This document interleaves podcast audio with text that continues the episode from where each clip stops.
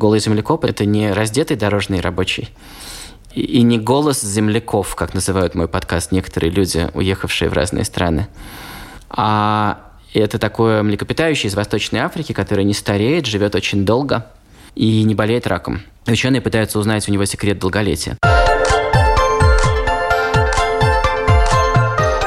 Школа для родителей. Здравствуйте, с вами Марина Талапина, в эфире «Школа для родителей». И с нами сегодня кандидат биологических наук, он же наш коллега-журналист Илья Коломановский. Здравствуйте. Здрасте, Марина. Очень рад, что вы меня позвали. Я добавлю, Илья – популяризатор науки, автор просветительских проектов, учебных пособий для детей, книг и аудиолекций и автор и ведущий подкастов «Голый землекоп» и «Полтора землекопа». И что всегда радостно и полезно для нашей программы, Илья Колмановский – папа пятерых детей. Правильно? Это не совсем точно. Я, с одной стороны, живу с шестью детьми, но из них только трое мои биологические дети. Это результат цепочки браков. И, соответственно, у части из этих детей есть еще папа, а у части есть еще мама. Но вы почти угадали. Детям в любом случае повезло. У них по две мамы и по два папы. Да, все так. Просвещение детей и увлечение их наукой. Тема, которую хочется обсудить и нельзя не начать с вопроса, а что же лично вас увлекло, а может быть, уволокло в науку? Ну, я думаю, дело в том, что мой папа очень любил со мной разговаривать и что-нибудь мне рассказывать, показывать. Он делал всегда только то, что очень интересно ему. Вот я приведу пример. Когда мне было пять лет, он завел мне аквариум. И пятилетний ребенок моментально теряет интерес к этой затее – но только для моего папы это стало историей буйного помешательства на 30 лет вперед, и оно его до сих пор не отпускает, потому что он совершенно свихнулся на аквариумах. И его страсть была очень заразительной. Он мог разбудить меня среди ночи и потащить на кухню смотреть, как наши рыбы откладывают икру. Я очень хорошо это помню. Но еще больше, чем рыбы, откладывающие икру, меня увлекали идеи – я думаю часто про мои лекции, что вот эти мои встречи с детьми, с родителями – это шоу идей. Мне кажется, что у меня есть способ сделать так, что идеи, которые мы обсуждаем, интерактивно обсуждаем, настолько как бы увлекательны сами по себе и так как бы заманивают и не отпускают, что, ну, вот я для себя это называю шоу идей. И я помню, что когда мы шли по лесной тропе, и папа мне рассказывал про ДНК, мне было лет восемь, ну, меня завораживала э, сама возможность, сама идея, что в живых организмах может быть что-то, что определяет их свойства и их судьбу, и это что-то записано буквами. И я очень любил читать книжки, и как бы меня это цепляло. Я думаю, что мой мозг очень щедро платил за это дофамином. Вы знаете, что мозг платит нам дофамином, когда мы выполняем какую-нибудь программу, которую он одобряет. Ну, например, мы хотели есть искали еду, нашли ее, схватили и съели. И мозг выплачивает нам молекулы счастья со склада. Молодец, в следующий раз найди эту еду там же. Но на самом деле есть вещь, которую мозг ценит не меньше, чем еду, а может быть больше. И это новизна. Что-то еще совершенно новое. Вот есть такая уникальная человеческая способность скучать. У меня она была крайне развита. И прочитав все книжки, я понимала, что мне делается скучно, и папа умел в этих разговорах всегда открыть такие невероятные горизонты, что захватывало дух, и было понятно, что там какое-то гигантское количество новизны. И здесь есть как бы обещание, что если ты туда отправишься, то ты что-то очень важное поймешь, и будет очень интересно. И это вопрос некоторого навыка. Да? Чем меньше мы читаем, тем меньше мы читаем. Чем меньше мы слушаем музыку, тем меньше мы слушаем музыку. Мы можем всему этому научиться, а можем разучиться. И детей хорошо научить есть овощи и пробовать разные виды еды смело. Или слушать музыку, или смотреть картины. И детей важно научить тому, что этот тип разговоров, этот тип фильмов, книг содержит в себе какие-то чудесные награды, да, удовольствия. Ты, может быть, должен потратить немножко усилий, ты должен немножечко пройти по этой тропинке. Но если мозг как бы натренирован на то, что дальше тебя ждет удовольствие, то эта тропинка кажется приятной. Вы не остановились на достигнутом, да? Вы свое любопытство направили сначала в зоологию. Да. Получили диплом, да. казалось бы, могли э, остаться зоологом, да, да. там достаточно много направлений, как можно себя реализовать, э, разводить каких-нибудь четвероногих, ухаживать за ними, лечить, или, например, там, выводить мясную или молочную породу, масть гнедую или яблочко. Вы не представляете себе, насколько все это происходит в моей жизни до сих пор. Но на самом деле, действительно, я защитил диссертацию по эволюции приматов, по эволюции человека – и до сих пор очень интересуюсь этой темой. Бывших зоологов не бывает. И вот я буквально на позапрошлой неделе обнаружил себя стоящим в лаборатории в Массачусетском технологическом институте, в MIT, где мне сканировали мозг и изучали, что происходит в моем мозге, когда чат GPT показывает мне некоторые очень странные фразы. И в ту же минуту я вспоминаю, что это дико похоже на один классический эксперимент, когда чайкам показывали вместо их собственных яиц гусиные яйца, которые были гораздо больше, но покрашены в цвет чаячьих. И с их мозгом происходила похожая вещь. И я тут же сказал это ученым, с которыми я проводил день, я был их волонтером в этом эксперименте. И я на следующий день узнал, что они эту идею стали передавать друг другу, и что она очень подхватилась. И это отвечает на ваш вопрос, что со мной случилось. Я, защитив диссертацию, понял, что у меня есть такая крупная неудовлетворенная потребность, потребность коммуникатора. И моя жизнь с тех пор устроена так, что я такой кочующий научный обозреватель. Я провожу часть времени в лабораториях. Причем теперь, поскольку я сам не являюсь действующим ученым, я не привязан к какой конкретной лаборатории, и я могу приходить в гости в любую лабораторию, и надо сказать, что мир в этом смысле очень открытый, очень гостеприимен. А сейчас, после начала войны, после того, как я уехал из России, ну, я тем более все время в движении, все время еще больше езжу. И часть времени провожу в лабораториях ученых, часть времени провожу на встречах со всеми, кто следит за проектом «Голый землекоп», за нашими двумя подкастами. Это взрослый подкаст «Голый землекоп» и детский подкаст «Полтора землекопа». И телеграм-каналами, инстаграмом. Во всех городах, где живут интересующиеся люди, они приходят на встречи, ну, обычно собирается 100, 200 или иногда даже 500 человек. И я рассказываю то, что просили передать ученые. Это бывают семьи с детьми или взрослые. Ну, взрослые обычно берут с собой каких-нибудь подростков. И моя задача состоит в том, чтобы не расплескав, рассказать им то, что просили передать ученые, и вместе обсудить, как это влияет на нашу жизнь. Иногда дети высказывают страшные, интересные, парадоксальные идеи. А, как мне сказала гостья одного из эпизодов моего подкаста, Элисон Гопник, такая выдающаяся психологиня, которая изучает в экспериментах психологию маленьких детей. А у нее есть книжка Philosophical Baby о том, что дети – это прирожденные философы, как античные философы. У них очень похожий способ исследовать мир. И вот, собрав все мнения, я потом отправляюсь обратно в лабораторию к ученым и говорю, что просили передать люди. Так устроена моя жизнь. Тем самым в ней как бы стало не меньше науки, а больше науки. Каждую неделю какой-нибудь разной науки – а с другой стороны, стало очень много коммуникаций, потому что ну вот я немножко рассказывал, как, простите за нескромность, я как-то в детстве приучился любопытствовать. Но вот когда-то лет в 15 я понял, что есть челлендж еще следующего уровня. Не только понять что-нибудь самому, но и объяснить это как-нибудь лучше, чем объясняли мне. Может быть, более понятно или более образно. И на этом пути я понял, что меня ждут такие порции новизны, такие сюрпризы, что все как бы умножается на 100. Все делается еще интереснее. Ваша научная деятельность э, напрямую, непосредственно сейчас также связана с дипломатией. Вы этакий амбассадор науки в массы и мнения, и вопросов, интересных, наверное, каких-то идей от детей – в науку. Может быть, больше второе, в том смысле, что я скорее себя отождествляю как бы с нами, с обществом, с цивилизацией, и считаю, что это вы меня делегировали и отправили, чтобы я был вашими ушами, вашими глазами в этих лабораториях. Смотря с какой стороны посмотреть. И вы так заразительно обо всем рассказываете, что хочется действительно увидеть. И вот те лекции, которые вы организуете для детей, для их родителей, они на самом деле достаточно такие глубокие и серьезные, абсолютно не поверхностные, а настоящие. Вы работаете с материалом как ученый, и э, вы достаточно серьезно преподносите материал людям разного возраста.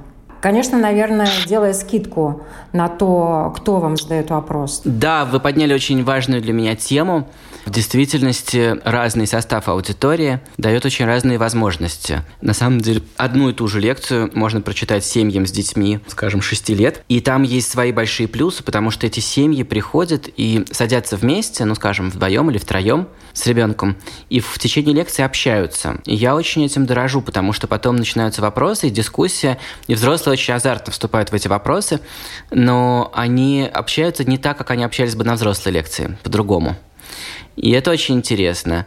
У меня был случай тут недавно, я был на Лимуде в Берлине в начале апреля. И я вышел на сцену, и там по программе была лекция для детей про суперспособности голого землекопа, моего тотемного животного, и разных других живых существ, которых изучают сейчас ученые для того, чтобы похитить их суперспособности и использовать их в технологиях. И я смотрю, в зале сидит человек 200, и они все не дети. Организаторы что-то перепутали и написали, что это лекция для взрослых. Но мне ничего не стоило просто ровно это же рассказать взрослым, немножко другим языком. Вы сказали, что я очень серьезно это делаю, но у меня есть важная как бы, потребность в том, чтобы никогда не вставать на табуретку и не говорить как бы сверху вниз, и э, я действительно серьезно отношусь к достоверности, научности и документальности всего, что мы обсуждаем. И к выбору тем мы всегда говорим о чем-то очень важном. Но я также внимательно отношусь к тому, чтобы мой тон был бы, наоборот, легким и располагающим к разговору и гостеприимным. И я никогда не разговариваю сверху вниз, тем более, что я искренне не чувствую, что я из-за того, что может быть, больше времени провел с животными, с учеными, что у меня есть какое-то преимущество. Наоборот, я думаю, что большое преимущество у тех, кто приходит со свежим взглядом. И в этом смысле у детей есть уникальные способности, которые с возрастом мы можем утрачивать. Мне сказала вот даже Элисон Гопник, о которой я сегодня немножко уже говорил. Вообще найдите этот выпуск подкаста «Голый землекоп» про детей и искусственный интеллект. Потому что сейчас компьютерные ученые пытаются придумать, как сделать так, чтобы у искусственного интеллекта было детство – и чтобы он мог созревать и взрослеть, как это делает ребенок, потому что до сих пор большая загадка, как за такое короткое время и с таким маленьким числом попыток и каких-то операций и коммуникаций ребенок с чистого листа осваивает огромное количество вещей, на которые у искусственного интеллекта уходит гораздо-гораздо больше повторов, операций, ему нужны огромные датасеты, чтобы учиться. Так вот, она сказала мне одну очень важную вещь. Она сказала, что Нельзя одновременно одинаково хорошо делать две вещи. Исследовать этот мир и использовать его. Вы можете либо очень хорошо его исследовать, но для этого вы должны все сломать, перевернуть вверх дном, собрать все по инструкции, а потом разобрать и все собрать не по инструкции, инструкцию выкинуть, для того, чтобы действительно исследовать, действительно найти что-то новое в этом мире. А у вас все время все новое, если вы маленький ребенок. Но вы при этом не можете хорошо использовать этот мир, в том смысле, что машинка, которую вы соберете, скорее всего, не поедет, если э, вами владеет подлинный дух исследователя. Либо вы можете очень хорошо использовать этот мир, в основном, как это делают взрослые. Мы не падаем, ну, редко падаем, мы не используем таких удивительных, смешных и парадоксальных конструкций в речи – и мы приоритизируем использование этого мира. Но это то, почему я считаю общение с детьми настолько ценным, потому что их мышление всегда чрезвычайно нестандартно, парадоксально. Вот я веду подкасты с ответами на вопросы детей много-много лет, ну, больше 15 лет. У меня был первый подкаст, назывался «Карманные ученые», там было 7 сезонов, а сейчас вот мы готовим третий сезон подкаста «Полтора землекопа». Я рано утром сажусь, и продюсеры назначают мне созвоны в зуме с детьми, которые в наш телеграм-бот записали голосовым сообщением вопрос.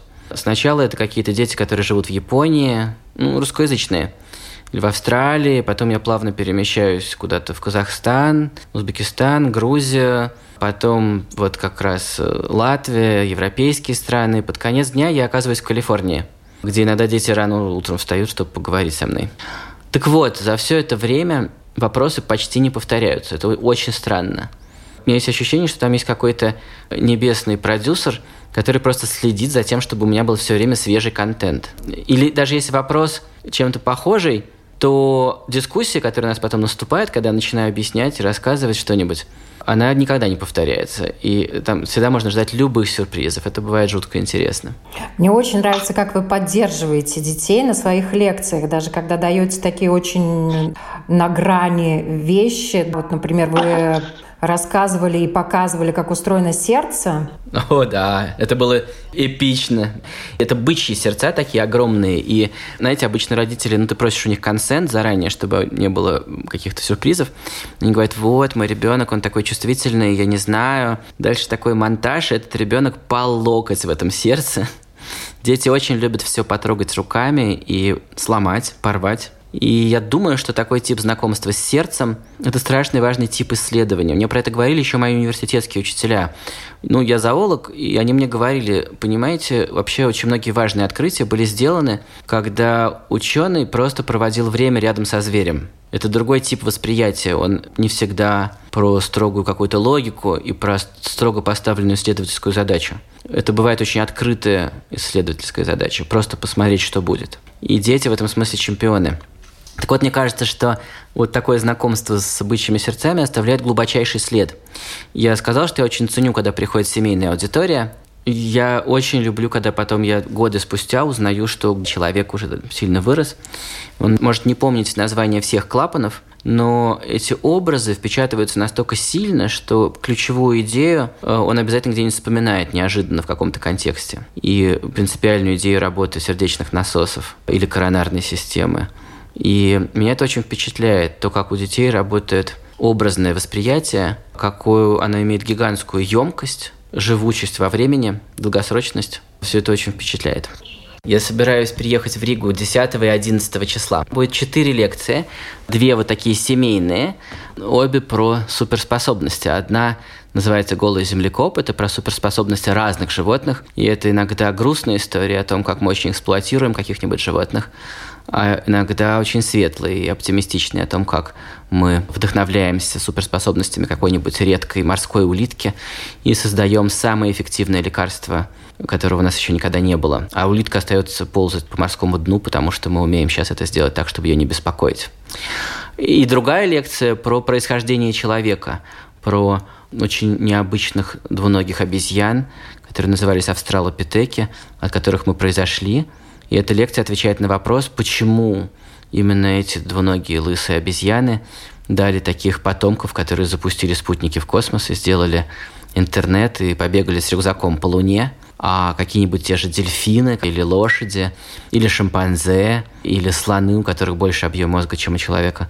Никто из них не дал такую цивилизацию. При том, что эта история про настоящего двоечника и лузера – который все проспал и вступил в эту гонку самым последним, к моменту, когда другие млекопитающие были уже очень вооружены когтями, зубами, мощным интеллектом. В общем, такие две лекции для детей. И две лекции для взрослых про мозг. Одна очень важная лекция. Мне страшно нужно услышать ваше мнение в дискуссии на этой лекции. Ну, вы слышите, как бурлит сейчас мир по поводу искусственного интеллекта. Буквально вчера было очередное письмо, подписанное всеми лидерами этой индустрии, состоящий из одной фразы 22 слова. Они решили, что так их сообщение лучше услышать, если это будет просто одна фраза, и они просят все народы и все страны сплотиться в предотвращении катастрофы. Они считают, что вероятность уничтожения нашей цивилизации искусственным интеллектом такая же, как потенциальное ядерное оружие или пандемия и что надо с этим сделать. Я, надо сказать, смотрю на это гораздо оптимистичнее, и в любом случае это взгляд биолога. И поэтому это лекция про то, как наш мозг сотрудничает с кремниевым мозгом, про то, как жить, чтобы ваш мозг подружился с искусственным интеллектом, или если это уже произошло. Потому что, скорее всего, это уже происходит в обход вашего сознания. Вы все время образуете сотрудничество с искусственным интеллектом, когда вы шопите или листаете ленту в Инстаграме, он следит за вами, и он знает, что вам рекомендовать. Биологи просили передать довольно много оптимистичных вещей. Наверное, основное месседж этой лекции состоит в том, что мы станем не только глупее, но и умнее. И мы не только потеряем какие-то возможности, но мы приобретем огромные возможности. Я хочу это обсудить. А другая лекция для взрослых, может быть, самая важная для меня, потому что моя специальность – это эволюция, эволюция человека – Весь этот год я разговариваю с зоологами и антропологами в Гарварде, в университете Дьюк, в других странах про агрессию у человека, про агрессию у сапиенсов, про войны, про пропаганду, про то, как люди нападают на другие группы людей, какие биологические механизмы задействует пропаганда, как можно от нее защититься. И оказывается, в последние десятилетия у биологов возникла масса очень подробных представлений об очень необычной системе агрессии у сапиенсов. Сапиенсы очень сильно отличаются от других хомо, вымерших уже, и от других обезьян. Собственно, эти другие виды людей вымерли, потому что мы их уничтожили. На планете всегда было несколько видов людей. Но мы начали с того, что расправились с другими людьми, а потом стали уничтожать все остальное, все живое. И там есть такой парадокс, и один из моих собеседников назвал это парадоксом добродетели. Он говорит, что сапиенсы самые дружелюбные и самые сотрудничающие млекопитающие и образуют очень большие группы, часто с неродственными особями. Мы готовы дружить и сотрудничать если мы почувствовали, что мы среди наших. Вот я провел с вами сейчас 20 минут, и я ясно почувствовал, что мы с вами одной крови. Мы журналисты, у вас очень здорово устроено чувство интересного, это очень редкое качество. И я слышу, что оно очень резонирует с моим. И мой мозг готов сформировать сотрудничество, хотя я ничего про вас не знаю. И это свойство сапиенсов. И при этом у него есть такая чудовищная оборотная сторона, что сапиенсы могут быть совершенно беспощадны по отношению к тем, кого они считают чужими – и кого они считают опасными для своих. Легко их расчеловечивают и не спровоцированно, не мотивированно нападают, применяя проактивную агрессию, не реактивную, как это делают звери, когда у них отобрали игрушку, они кидаются, начинают кусаться, а проактивная. Вот вы могли заметить, например, что Путин очень не любит реагировать почти ни на что. У него такая чудовищная дьявольская стратегия. Он на всякие какие-то конкретные случающиеся с ним вещи и неприятности он почти никогда не реагирует. При этом, как любой психопат, это не оскорбление, а клиническое определение. Клинические психологи считают, что ему не свойственна эмпатия. Он всегда поражает мир вот этой своей способностью к эскалации и к неспровоцированной агрессии.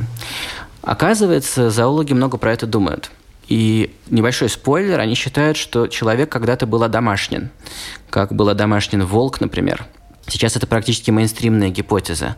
Оказывается, на планете есть несколько видов животных, около дюжины, которые одомашнили сами себя, у которых внутри групп в череде поколений пошел отбор на снижение реактивной агрессии. Там парадокс состоит в том, что самых агрессивных убивали свои же. И так вывели породу очень миролюбивых и очень лояльных своим группам существ. Вот я хотел обсудить эти взгляды биологов и подумать, что это значит для нас. Понятно, что изучение биологической природы человека не снимает ни с кого моральной ответственности. Знаете, будет очень смешно, если люди будут как герой Шварца говорить, это вот моя бабушка и ее гены людоедские. Понятно, что над всем этим разговором висит большой дисклеймер о том, что человек – это моральное существо, и культурное существо, и определяется не только своей биологией, но про биологию тоже очень интересно поговорить и подумать. Так что у нас есть такая лекция «Самая недружелюбная обезьяна». И не как бы в скобках, потому что она одновременно самая дружелюбная и самая недружелюбная. Сейчас мы живем во время, когда родителям, и роль учителей тоже, она меняется, трансформируется, и родители даже, наверное, должны обучаться вместе с детьми, потому что очень много всего нового происходит вокруг нас, очень много новой информации, новых возможностей. Я думаю, что это такой новый челлендж для кого-то, а для кого-то очень классная возможность э, именно вместе со своим ребенком учиться чему-то новому. Я, безусловно, чувствую себя равноправным участником этого процесса. Я э, совершенно не лукавлю, когда говорю, что на каждой лекции я либо узнаю что-нибудь новое от детей, или от взрослых тем более. Ну, на эти лекции вот про искусственный интеллект приходят люди, часто айтишники, говорят страшно интересные вещи. И часто я ухожу с пониманием, что наконец-то я узнал, чего именно я не знаю. Я пойду это узнавать дальше такое своеобразное ТЗ, которое мне выдают участники этих дискуссий, чтобы я пошел и узнал. Вот на последней лекции мне ребенок сказал, чтобы я выяснил, как возникли вши и блохи. И я понял, что я не знаю происхождения этих паразитов, и я не знаю, кого они ели до того, как возник человек. И я очень хочу это узнать подробнее. А как вы ограждаете своих детей и учите их фильтровать и отбрасывать информационный мусор, которого, к сожалению, сейчас тоже очень много, в том числе и псевдонаучного? Это очень важный вопрос. Это очень впечатляет, насколько дети плохо владеют вообще гаджетами. Дело не только в том, что они очень плохо владеют способностью гуглить и серчить, они просто при всей их игривости и при всей страсти исследователя, когда они имеют дело с гаджетами, они, как правило, протаптывают такие как раз дорожки для использования. И редко-редко добавят какой-нибудь новый скин или новый рингтон, выйти принципиально за эти рамки и поставить совершенно новое приложение, совершенно новую игру, зайти на совершенно новый сайт – услышав какой-нибудь факт от своего любимого ютубера, не заглотить его просто сразу, а пойти чего-нибудь еще поиграть с этим фактом, да, хотя бы погуглить, почему-то они очень консервативны в этот момент. Вот надо спросить у Элисон Гопник, что она про это думает. Дети же в чем-то очень консервативны. Ну вот еде, например. Вот тут такой же тип потребления, когда они установили способ использовать, подсели на него, и вот тыкают и тыкают в эту кнопку, как бы откуда капает дофамин – и не стремятся к новизне. Они считают затраты, издержки на освоение чего-то нового не стоящими результата. Поэтому есть одна простая вещь. С детьми надо разговаривать и жить общей жизнью. Я далеко не всегда соответствую этому девизу. Я бываю очень усталый, я очень много работаю, и, к сожалению, очень много меня нету дома, из-за того, что я все время в пути. Но всякий раз, когда у меня есть возможность, я, по крайней мере, беседую и спрашиваю, что было интересного. Дети делятся разными вещами. Ну, если ты за них, как бы вместе с ними, рядом с ними погуглишь и покажешь, как оно на самом деле, то они бывают очень благодарны. Иногда выясняется, что все еще гораздо интереснее. Им что-то понравилось, но ты как взрослый с твоим опытом, ты-то знаешь, как вообще в мире устроено распределение вот этих конфет, да, вот этих дофаминовых конфет новизны. Насколько сладок какой-нибудь парадокс. Чем прекрасен парадокс? Почему нам так нравятся парадоксы? Потому что когда тебе его разгадают, когда ты поймешь, почему он так работает, ты одновременно поймешь не только объяснение вот этого фокуса. Парадокс обещает тебе, что ты одновременно поймешь что-то очень важное про окружающий мир. Ну, приведу пример. Математик Ричард Пето, который изучает рак, он давно доказал, что киты невозможны и не должны существовать. Если у вас будет вот расти китенок, у него будут делиться клетки, добавляться и добавляться клетки, клеток будет больше и больше, будет больше клеточных делений, и там стопроцентная вероятность наступления случайных раковых мутаций на пути к взрослой массе. Но киты все-таки существуют. И это парадокс. Они существуют вопреки запрету ПИТО. Я знаю, что сейчас у вас, у всех, кто нас сейчас слушает, зарядилась в мозге такая пружинка, ожидание удовольствия. Да, парадокс обещает вам интеллектуальное удовольствие в ближайшем будущем. И если это ожидание сбудется, то мозг выделит вам дофамин. И оно сбудется, потому что я скажу, что ученые с огромным энтузиазмом и большими усилиями исследуют слонов и китов и их отношения с раком. И выясняется, что у них не бывает рака, и это связано с тем, что у них есть фантастические инструменты против рака, записанные в их геноме. И нас они очень интересуют, потому что, может быть, мы сделаем из них лекарства от рака. Я вот на этой неделе прочитал, что есть такая великая исследовательница голых землекопов, Вера Горбунова в университете Рочестера в Нью-Йорке. Я, кстати, вообще не сказал, да, что голый землекоп – это не раздетый дорожный рабочий, и не голос земляков, как называют мой подкаст некоторые люди, уехавшие в разные страны.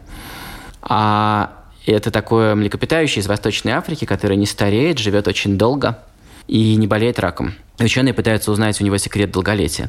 Так вот, я узнал, что Вера Горбунова в своей лаборатории использовала клетки человека, клетки гренландского кита, который живет 200 лет. Уже это головокружительно, что у нее такая коллекция живых клеток, которые не делятся и размножаются. Они не похожи на кита, они все похожи между собой очень. Вы не отличите под микроскопом клетки человека, клетки кита и клетки мыши. Они совершенно одинаково выглядят. Но она увидела, что именно происходит в клетках китов, когда она их облучает жестким излучением, пытаясь спровоцировать раковые мутации. Она увидела, как там начинают работать такие маленькие машинки, которые начинают чинить ДНК. И она сделала так, что в клетках человека работают эти китовые машинки по починке ДНК. Она сделала эти клетки немножечко китовыми. И мы, может быть, не будем плодить мутантов и делать людей, похожими на гренландского кита. Но, может быть, мы сделаем какое-то лекарство на этой основе, лекарство для профилактики рака. И это был разговор про парадокс, да, про парадокс Пито. Один из приемов в таких беседах, мы сейчас обсуждаем разные приемы в беседах с детьми про науку. Просто надо коллекционировать, во-первых, парадоксы. Во-вторых, салонные трюки, которые можно повторить на вечеринке. Ну, просто закиньте в бутылку Кока-Колы горсть Ментоса, увидите, что будет, будет бить фонтан. Вы можете в интернете найти, как сделать гаджет из аптечного шприца, чтобы закинуть одновременно 10 таблеток ментоса. Что руками вы их не закинете, там начнет бить струя сразу, и вы закинете максимум 2-3. А так можно сразу 10, и струя будет до потолка. И потом вместе поискать объяснение, что там происходит, почему бьет такая огромная струя.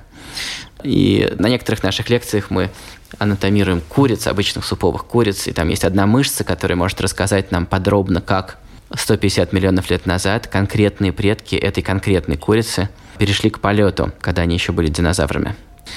Одним словом, очень стоит собирать салонные трюки и разные парадоксы. Но, с другой стороны, очень важно следовать за детьми. И надо спросить, что их заинтересовало, и вместе исследовать то, что их заинтересовало. Если это фейк, то им тоже будет это интересно, если мы не будем над ними смеяться. Я несколько раз за вечер вижу вот эту озадаченную мордочку у разных детей, которые выяснили, что то, что сказал их любимый блогер, полная чушь. И мы вместе легко это опровергли. Хотя нас вообще ждет время, когда это будет очень сложно сделать, потому что интернет будет заполнен огромным количеством мусора, который будут порождать инструменты вроде чата GPT, который будет очень правдоподобным, и будет очень сложно отличить правду от неправды. Я не знаю, что с этим делать, если честно. Разговаривать с детьми однозначно, и я надеюсь, что ваши лекции, я даже не надеюсь, я уверена, ваши лекции делают мир лучше, и хочется чтобы этот мир вместе с китами, которые на 50 миллионов лет нас старше, просуществовал дольше. Это звучит как это звучит как грузинский тост. Я очень рад и мысленно из Тбилиси, где я сейчас нахожусь, я поднимаю бокал за ваше здоровье. Увидимся в Риге. Увидимся в Риге. Я напоминаю, на вопрос Латвийского радио 4 отвечал кандидат биологических наук, журналист, автор книг, лекций, методик, популяризатор науки Илья Колмановский. Спасибо большое за этот разговор. И добавлю для тех, кто не успел подключиться к нам с самого начала, подкасты «Школа для родителей» можно услышать практически на всех платформах, включая Spotify, Google, Apple Podcast.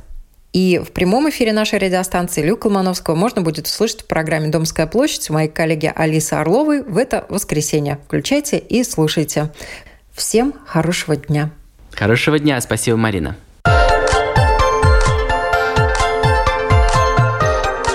Школа для родителей.